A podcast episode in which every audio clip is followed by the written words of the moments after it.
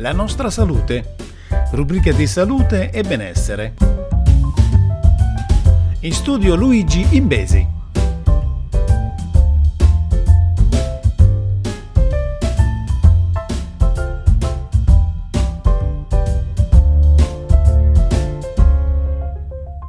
Salve a tutti amici ascoltatori e bentornati sulla nostra salute. Andiamo subito alla prima notizia di questa settimana.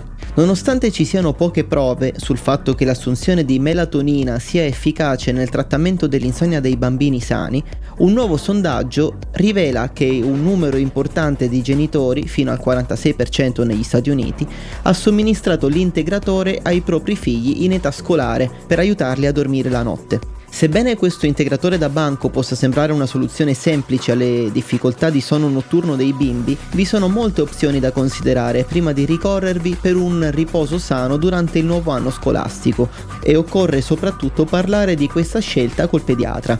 Lo sottolinea l'American Academy of Sleep Medicine in un approfondimento. Poiché molte difficoltà del sonno sperimentate dai bambini possono essere risolte con cambiamenti comportamentali, sottolinea il dottor Adel Rishi, presidente del Comitato per la sicurezza pubblica dell'ASM, i genitori dovrebbero aiutare i figli a stabilire routine per andare a dormire e praticare una buona igiene del sonno prima di passare alla melatonina. Se se ne consiglia l'uso, bisognerebbe consultare un operatore sanitario prima di somministrare l'integratore al proprio bambino per garantire dosaggio e tempistica adeguati.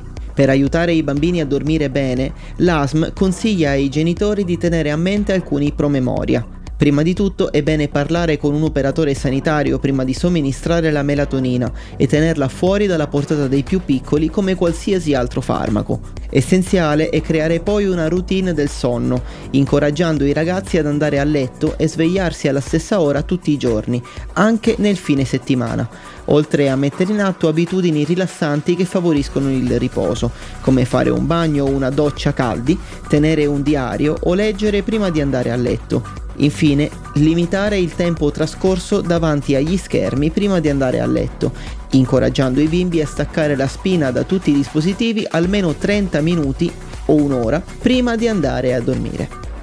Andiamo alla prossima notizia. Cibi con emulsionanti potrebbero aumentare il rischio al cuore.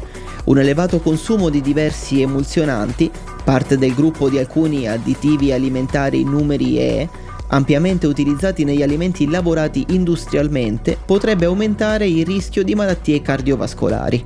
È quanto suggerisce uno studio pubblicato su The British Medical Journal condotto da Bernard Srour dell'Université Sorbonne Paris con importanti implicazioni di salute pubblica dato l'ampio utilizzo degli emulsionanti nei cibi industriali.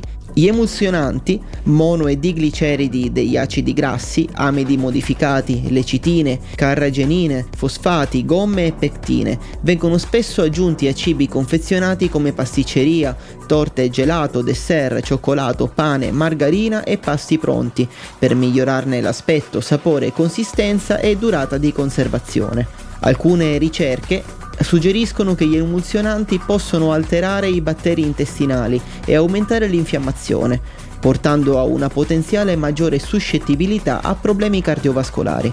I ricercatori d'Oltralpe hanno cercato di valutare le associazioni tra l'esposizione agli emulsionanti e il rischio di malattie cardiovascolari, comprese le malattie coronariche e cerebrovascolari, che colpiscono la circolazione sanguigna e i vasi sanguigni di cuore e cervello. I loro risultati si basano su 95.442 adulti francesi.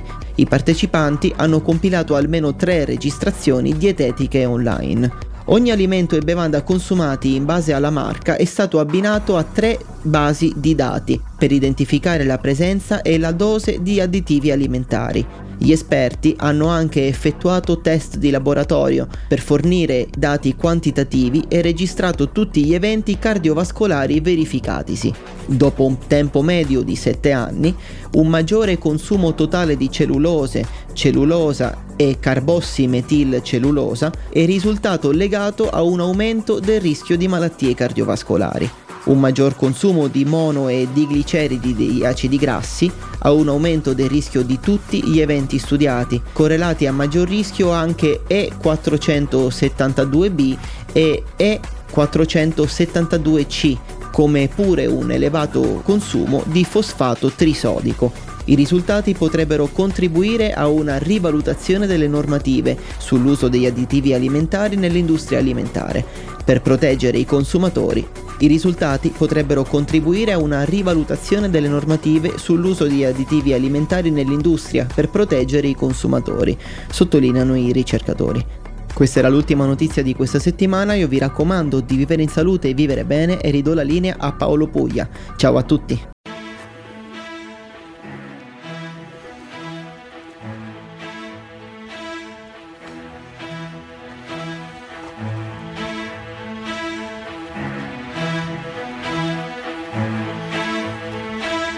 Facile pensare di andar via e portarsi dietro la malinconia. Non è facile partire e poi morire per rinascere in un'altra situazione, un mondo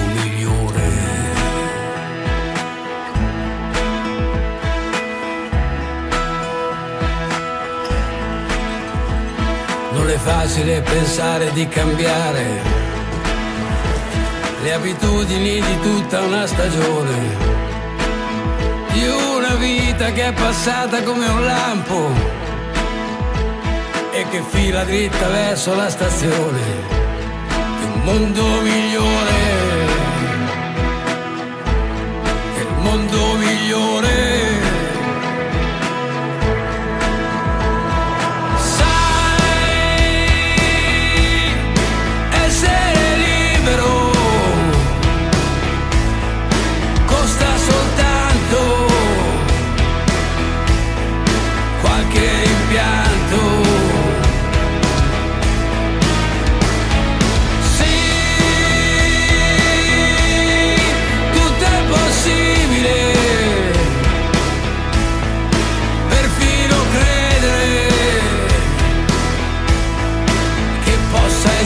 city.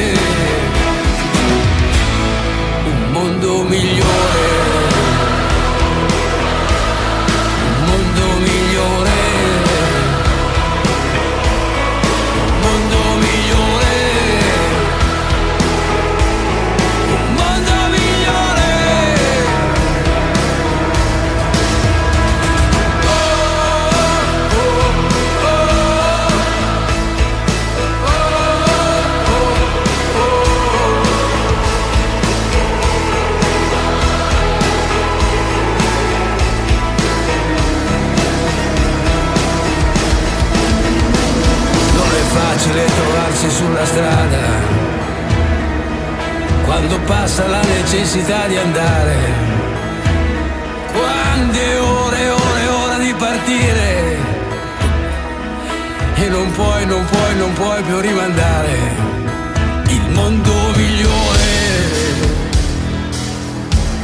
Il mondo migliore.